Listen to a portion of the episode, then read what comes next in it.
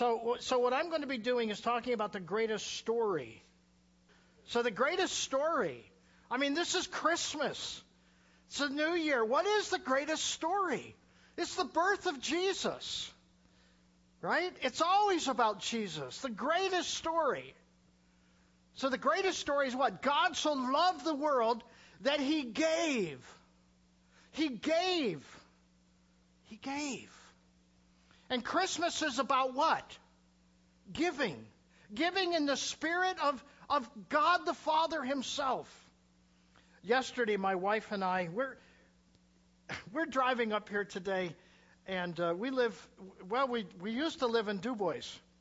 Now we live about 15 minutes outside of Du Bois, and we are in the same place that your pastor is in that we are both selling houses at the lake. Don't tell him I'm showing mine tomorrow. By the way, I like your hat. I've got one over here, and I was like, I ought to put it on and just preach in it. I love it. Yeah, keeps the shine down too. So we're in this transition, and we're moving, and you know, when we go back today, we're going to stop at the lake house. See, we have a lake house and a country home, sort of like a rich person's problem, and so we're going to go home and load a few things up because we want to get some more other stuff out of the house before we show it, just some of the boxes and things that we have laying around. But yesterday we went and had Christmas at our daughter's house along with our great-grandchildren, which were four, and then our daughter and her husband and her children and their spouses, and we got there at 10 o'clock and got home about 7 o'clock last night. And I'm tired. I actually said to my daughter, do you mind if I go up to your spare bedroom and take a nap? I was like, I'm too old for this. But for God so loved the world that he gave it. I mean, he gave the gift of love and the gift of loving. In Matthew 5, 43 and 44, Jesus says, you have heard what the law says to love your neighbor and hate your enemy. But I say, love your enemies, pray for those who persecute you. You ever wondered, who are my enemies? Now, sometimes I know it is your spouse, right? Sometimes it feels like your spouse, and in my case, it's usually me. This house has caused a little friction between my wife and myself. What we're taking when we have a cat, and the cat is in the lake house. We have not brought her to the new house yet. But who are our enemies? You know, it's people that we don't like. It's people who are different than us. People who have hair, maybe. It's those people that we don't understand. And there's a lot of people in this world that we just don't understand. Yesterday, one of the people that was at my daughter's house, her neighbor was there, Shelley. Shelley, her 19-year-old daughter was killed in a car accident a few months ago. Her husband has left her. She's alone. And so she was over. And with her was a young man, he's 25, I guess. He's from Germany, and he was their exchange student many years ago when I pastored in that town. And so Patrick was there. And after dinner last night, I decided I would ask Patrick, what do they think about us in the Germany? And he says, they don't like Trump. And I said, well, there's a lot of people in this country who doesn't like Trump either. He said, the other thing, and we don't like guns, and we think that you are gun crazy over here. Do you think that's true? But, you know, I mean, so we got into that discussion, and he has some really different ideas. Now, I don't know where he lives in Germany. But I was thinking if he was in western Pennsylvania talking to people about guns, he's talking to the wrong people.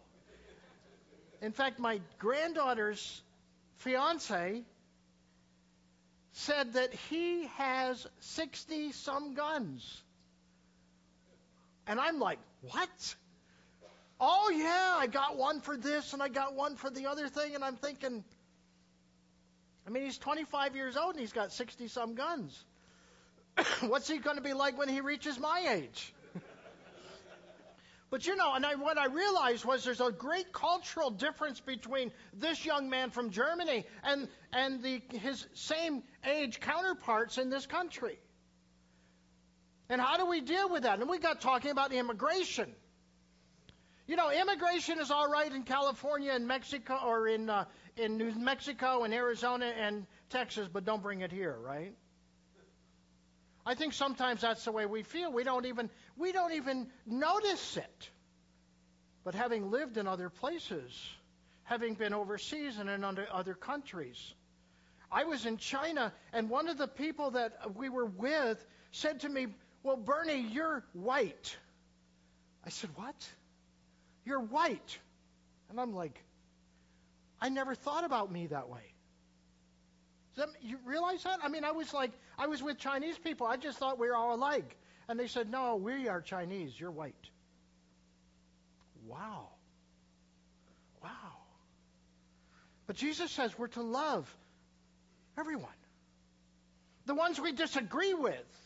The ones who are flat out wrong about more than a couple things. We're to love them. We're to love them. The question that I have learned to ask people, and I ask this of my wife, I ask it of my children, is if I were loving you right now, what would that look like? Because love is something that you determine is loving. In other words, if I go out and buy you a gun, and I did that, I bought a hatchet for my wife one year. Do you know how that went over? I thought she needed it to split kindling wood. She told me she would split my head with it. But seriously, how do you know how to love someone if you don't talk their language, their love language? One of the ways that I can love my wife is put my clothes in the hamper. I do. Don't be shaking your head like, that's my wife over there, by the way. Burn in hell. That's her. Short for Helen. Look, Jesus said in John 13:35, your love for one another will prove to the world that you are my disciples. Here's what C.S. Lewis said, and I this just came up in my Facebook feed because I posted it once in Facebook. He said, "Do not waste time bothering whether you love your neighbor. Act as if you did." As soon as we do this, we find out one of the greatest secrets. When you are behaving as if you love someone, you will come to love them. I know from marriage counseling, one of the things that I've encouraged couples to do when they're having a difficult time is do loving things for each other. Because what happens is it changes you on the inside. Do loving things for your neighbors. We are in a new neighborhood. We don't know our neighbors. I say I don't know my neighbors. I've met two of them. The guy on my one side, his name is Mike. And I saw Mike the other day. Mike's a pretty big, tall kid. You know, really taller than me. And I said, "Mike, I met Kevin, or Ken, across the street." He said, "Oh, you met Ken and his woman." Oh, what does that mean? Well, I'm going to invite everybody to the house for a party and see how they all get along. But if we're to love our neighbors, we're supposed to love all of them, not the ones that are perfect. Because they don't live next door to you anyway. They don't even live with you. So the question becomes, what would love look like? I have another confession to make. Please don't tell Tim this. Tim sent me a note. He said, "Bernie, you have 45 minutes. Don't spoil them and take less."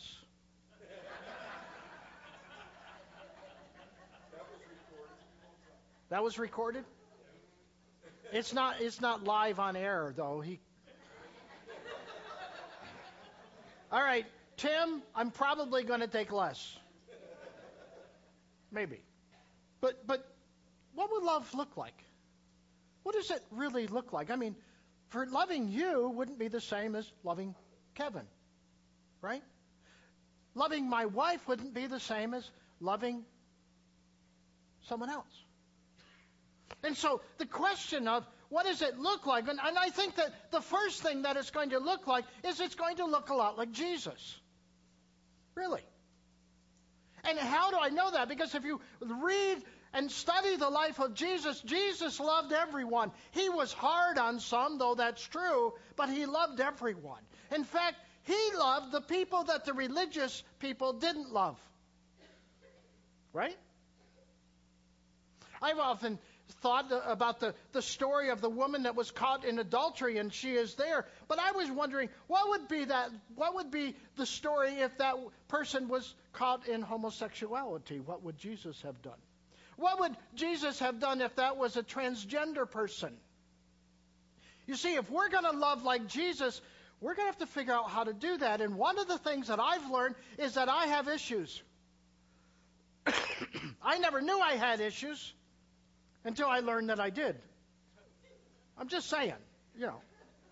I remember interviewing a young man for a job in a mental health facility, and that guy had an earring. An earring. He had a three-piece suit on, but he had an earring. And I'm like, no way are we hiring that guy, because he's a rebel. He's just a lot of things that I can't say. Who had the problem? So I went out that night and got my ear pierced. And occasionally I still will wear an earring. You know, tattoos. Tattoos. I mean, they're just terrible things too, right? I saw a great thing the other day about tattoos. I mean, why get a tattoo? After all, would you put a bumper sticker on a Ferrari? I told that to my daughter, and she goes, well, Dad, that's true, but you don't own a Ferrari anymore, do you? But I have tattoos. I have 2 tattoos. I might get a 3rd. I don't know where it will go, but I might have a 3rd. I know an Alliance pastor that has the Alliance logo on his calf. He's a real company guy. But seriously. See, what would love look like? It's going to look a lot like Jesus. It will be how we act. It will be how we talk. It will be how we love others. It will be something that we're going to have to practice. And I think that as we head into a new year, it's a great thing to start practicing more than what we are doing. One of the things that I've learned that with change is that we have to, what we think we are doing in change is not change. We have to exaggerate it to actually make it work. Does that make sense? You have to exaggerate what you're doing in order to make it work. It will be something that we must become. So as we practice it, we become that. I have a keyboard. Well, I don't have it right now. Actually, a friend of mine borrowed it for one of the churches, but I'm supposed to get it back. And I love sitting at the keyboard and playing chords. Just putting guitar music up and playing guitar chords. I love that. And the more I do it, I am becoming better at it. How do I know? Because my wife leaves the door open now. But if we're going to become something, we must practice it. Love isn't something that we just fall into. Loving others is hard. It's really hard. It's easy to love the kind people, the lovely people, the humble people. But what about the rude ones, the obnoxious ones, the self-centered ones, the self-absorbed ones that we meet every day? You meet them everywhere. We stopped at Sheetz on the way here. By the way, gas in DuBois is $2.29. And with your Sheetz card, and stuff, it's down to 221. So, yeah, we rock. But, you know, I'm going into the store, and the people in front of me went through the door, and I think they shut it. It was inconsiderate. Maybe they didn't even know. I don't know. But it's easy to love the ones that are nice. Go in Walmart on certain times of the month, and you go, where do these people come from? The ones that reach in front of you and push you out of the way because they're getting something. How do you love them? God's idea isn't that we would just give and receive love, but that we actually would become love. We would become love. That's what Jesus is. He is love. He is the representation of God the Father, who is love. And that's who God has called us to be. Can you imagine what would happen if the reputation of Oil City Alliance Church was, I don't know who those people are, but they love us? Wouldn't that be awesome? Because what would happen is people would start to say, tell me, why do you love us? Because God loves you. And right now, I am the only representation of the gospel and Jesus and the Father in your life. Have you ever had someone say to you, you've got something that I want? And it's Jesus. That's what we need to share. That's what we need to live out. We have to tackle a good amount of fear to love people who are different. It's hard to love people who are different. My daughter said to me the other day, she said, Dad, you're a little OCD, aren't you? Me? Never. Yeah, probably. But think about it. If you're sitting here, you're a little OCD, you don't tolerate people who aren't. You don't get them. I mean, your life goes like a whirlwind. And you don't sit down. And you think anyone that sits down is a sluggard. Right? We don't tolerate people that are different. I've worked with people that are like slow. I mean they're physically slow. I'm going to get the hammer. I'll be right back. You know. Are you kidding me? Get the hammer. Let's go. We got a job to finish. God says to love them. My son-in-law, it's comical to me because my son-in-law is a contractor, okay? And he is not a good person to work with because he is demanding. And the interesting part is his son, who now works with him, is just as bad. In fact, they were at my house, my new house, working. They didn't want me around because I would get in the way. I felt very unloved. But seriously, loving people, you're going to have to battle your stuff, your fears. I think what David said, you know, search me, O Lord, and know what's in my heart. Why? Because we need to know what the obstacles are in us in order that we might then love others. It's not always easy to love others. Here's something. Love people of other faiths. It's hard. It's hard. Love a Baptist. I mean, I didn't come to Christ, and I've shared this, I'm sure, before, but I didn't come to Christ until I was 33. And I grew up Catholic, and I was a good Catholic. I did the required number of masses, and I got baptized, and I was confirmed, and all of that stuff. And so I was on my way to heaven anyway. You weren't. That's what we believed. We believed that if you weren't Catholic, you didn't come. Any other Catholics in here? Yeah. John? Yeah. Oh, a few of you. Dominus Cobiscum. And that is not Dominus Cofriscum them either, okay? But when I came to Christ, I actually became more of a Baptist. And I became so stupid. And what I mean by that is that I was right on so many subjects. I was right on what Bible translation. I was right on how you said the prayer to get saved, and I was right on all of these things, and I came to a place in my life that I realized I had put people away from the gospel and not drawn them to the gospel. And that's sad. But you see, I hadn't learned how to love people. I was more interested in them being right. I'm not that way anymore. Praise God. You see, if you really want to meet Jesus, you're going to have to get a lot closer to the people he created. I worked for a number of years with a chronically mentally ill. That's why I went into pastoring. It's group therapy, folks. It's group therapy. No, but seriously, I love the chronically mentally ill, but I had people in one of the churches that we had a guy that had schizophrenia, and he would come and sit in the front row. His name was Mike, and Mike, just a great guy. He just had problems. He had mental health issues. And he'd sit on the front row and talk. Not to anyone particular, but just whoever he saw. And I had elders would come up, and we don't want this guy in our church. Why not? Jesus died for him as much as he died for anyone else. But he was different. He was different. And you see, if we're going to love people, we're going to have to get closer to the ones that he made.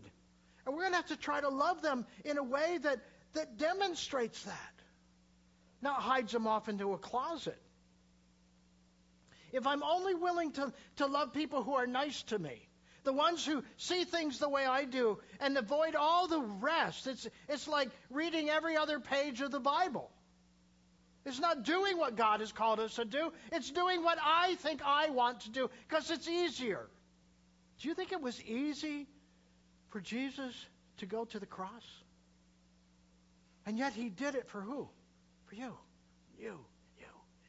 He did it for you. He did it for me. What time do you normally get out of here? What? Do you say 2?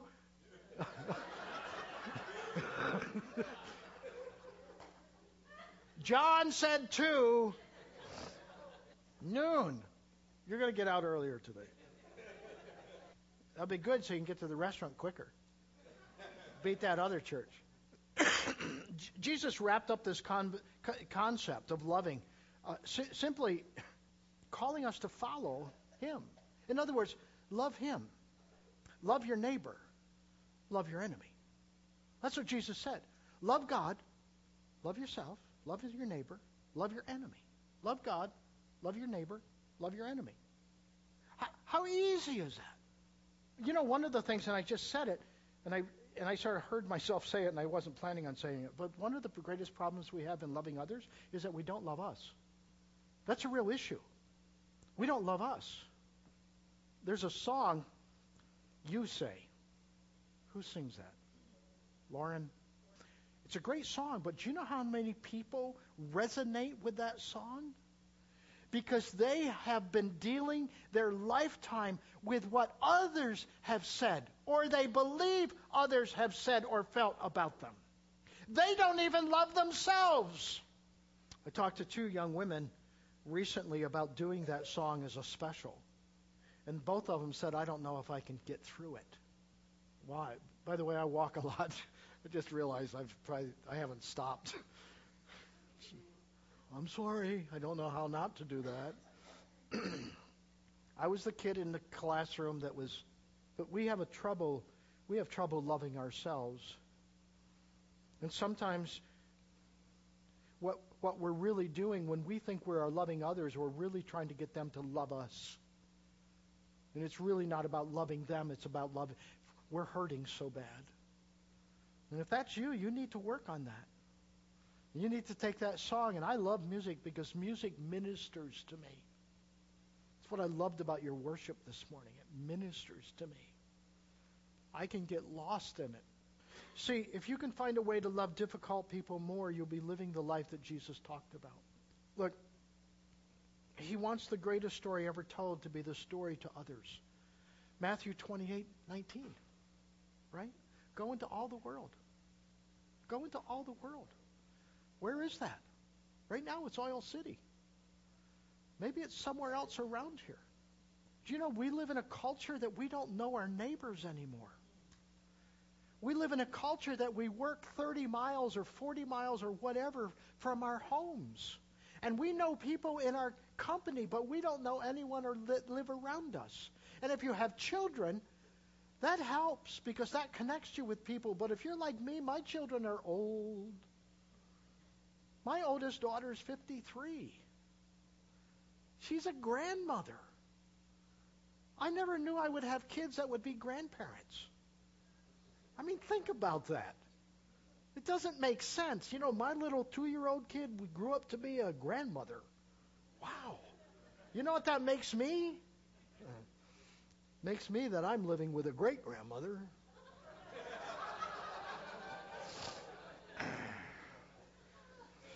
Listen, in order to love people where they are, you're going to have to engage them where they are.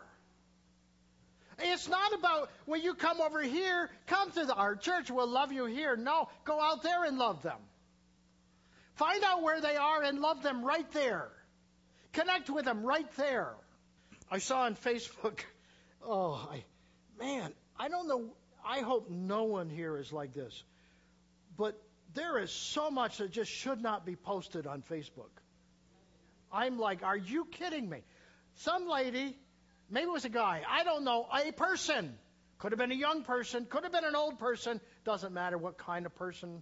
But they posted a thing. They'd gone to the tax collector's office to pay their taxes, whatever. And they just ranked this person out for the condition of their home, for the smell, for the decor, for everything. And I'm going, are you kidding me? Are you kidding me? One of the things that I've learned, in working with people, not just from ministry, but mental health work, that some people, that's the best they have, and I gotta love them there. I remember going into a home and sitting down, and there you could see through the floor into the dirt. And this is in Pennsylvania, it wasn't in Dominican, and I could see the dirt, and it was terrible. It was like a chicken coop. And they said, Bernie, you want coffee? Yeah, I'll have coffee. But yes, I had coffee. Why? Because I wanted to honor them. They were honoring me with giving me a cup of coffee. What would Jesus have done? And I hate that statement, what would Jesus do kind of thing. But see, loving people is loving them in their environment. Loving them where they live. Jesus spent his whole life engaging people. I saw something the other day that said, if you want to love people, talk to them. Talk to them. My kids, even my grandchildren now say, Grandpa, is there anyone you don't know? Oh, I didn't know that person. Well, you talked the way you did, like you did. I don't know him. I just talk. I just get into conversation with anyone. Because I'm looking, maybe Jesus has been talking to him and I'm the guy that's supposed to carry the conversation on. I don't know. Anyone else like that? Yeah. All right, dude, man, good. Keep it up. The rest of you, follow them, get in groups and start learning how to talk to people. But it's so important. Jesus lived his entire life engaging people where they were at.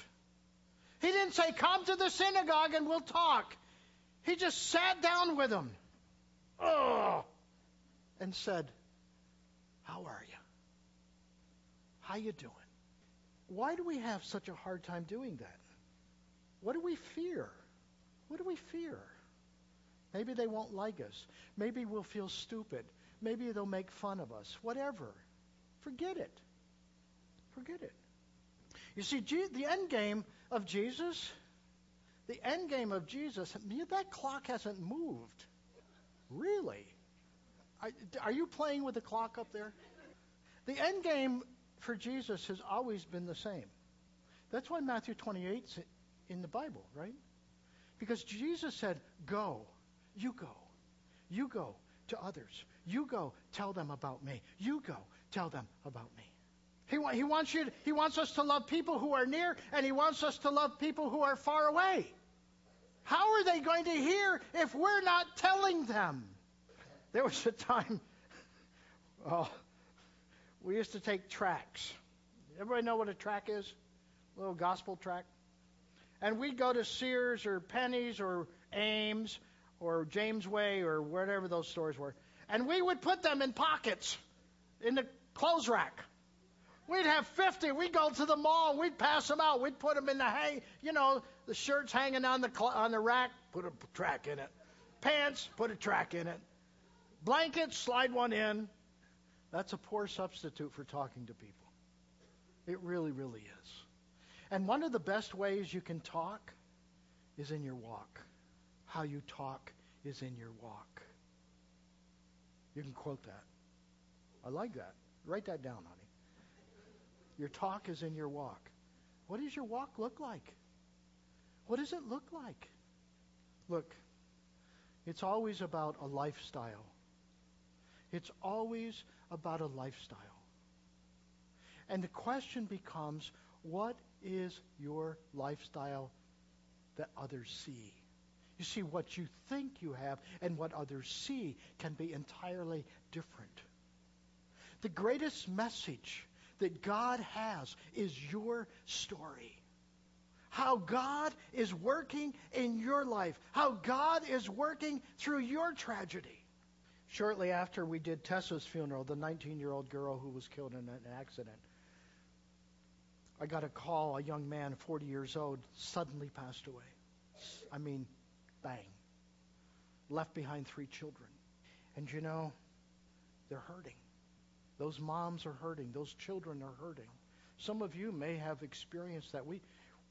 You're hurting, but your story can bring life into someone else's hurt. Yesterday morning, there was a young man killed in a car accident across the road from us. We woke up in the morning and heard something and saw lights, and I believe he was 27. He was about 5 miles from home. Your story, I don't care what kind of a story you've got, maybe it's divorce, your story and how God has worked in your life can be the story that someone else needs. The way that He's loved you through difficult times is the story that someone else is going to have to hear. And part of your healing is telling your story. You see, when Jesus said, go into all the world and preach the gospel is the one in your life. Yes, it's everything within the Word, but it's how the Word has been in your life. Regurgitate it. Tell it when you're sitting down, standing up, walking about. Let it be real in your life, not just here, but out there all the time. That's what Deuteronomy says. Deuteronomy says, teach them to your children what? Teach them the story of how God has worked in your life. Talk about it when you are at home and when you are on the road and when you're going to bed and when you're getting up. Talk about how God has worked in your life, how He's worked through disappointments. There was a time in our life we had been out of ministry for years. And there was a song that came out, and I don't know when it came out. I mean, I heard it. And it was, He'll Do It Again. He'll do it again for you. He's the same now as then. And I love that song. In fact, it's on my phone. I still have it. Because that song would encourage me. And there was a lady in the church that we were at that would sing that and make the walls shake. It was awesome. And I'll tell you what, when she sang it, it was like God was speaking to me. That I will do it again. Trust me. Wait on me. What was it, 8 years? But you see, I do believe that God will do it again. Just like He rescued Meshach, Shadrach, and Abednego. He'll do it again. If you're in the fire, He'll do it again. He'll take you out of the fire. You see, it's a lifestyle. The lifestyle of what God has done in our lives. The lifestyle of what love in our life looks like to the world. These are the most important things that any of us can lead and remember with. What does that lifestyle look like? Live like Jesus lived. Live like He lived. Live like He lived. Love others like Jesus loved others. And if you don't know how, ask Him. Lord, how do I love this person? How do I do that? And wait for an answer. And He'll give you one. I trust you. Trust it. He'll give you the answer. And you won't like it, probably. That's what happens. Oh, you got to be kidding me. That can't be God. That must have been the ravioli I had for dinner or something, you know. Lead like Jesus led. Gather people around you and lead them. And the last thing is, leave behind what Jesus left behind. Here's the question for you. What are you leaving behind?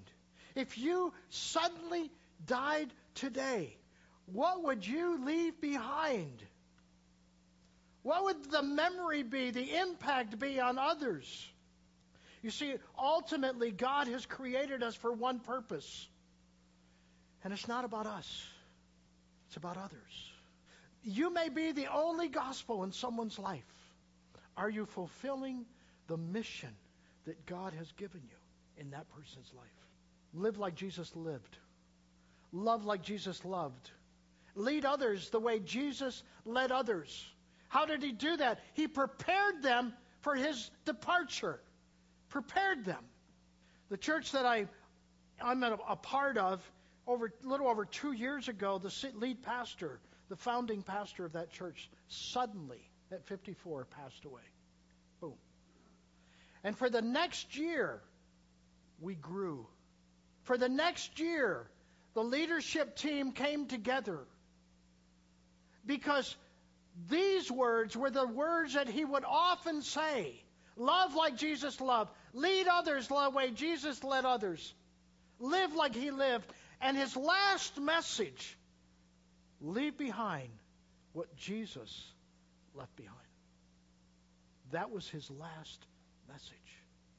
And he did. He did. The leadership team took that tragedy and pulled it together. And for the next year, we grew. It was a powerful, powerful time of the Holy Spirit working. It wasn't one person. It was the team of people coming together to accomplish the work of the gospel in that place. The greatest story that's ever been told is the one that's being told through your life. And as we go into 2019, make that story be one that you repeat and repeat and repeat. Why? Because I believe the time is short. I know my time is short. And I want to be doing what God has been calling me to do for today. And when tomorrow gets here, I want to repeat that. Do you have a story to tell? God is asking that you tell it. Tell it here. Tell it there. Tell it everywhere. Open doors for Jesus. He's waiting on you. I'm going to pray. That's what I'm going to do. As the worship team comes, I'll pray. Father, the most important asset that you have is us. Jesus left this earth with the instructions given to us to take the gospel message, and that gospel message is the one that's in our heart. Help us, Father, to overcome those insecurities. Help us to overcome those fears. Help us to overcome those obstacles that keep us from loving others and telling the story. Even today, Father, as we leave here today, open doors that we might walk through with your gospel message. In Jesus' name, amen.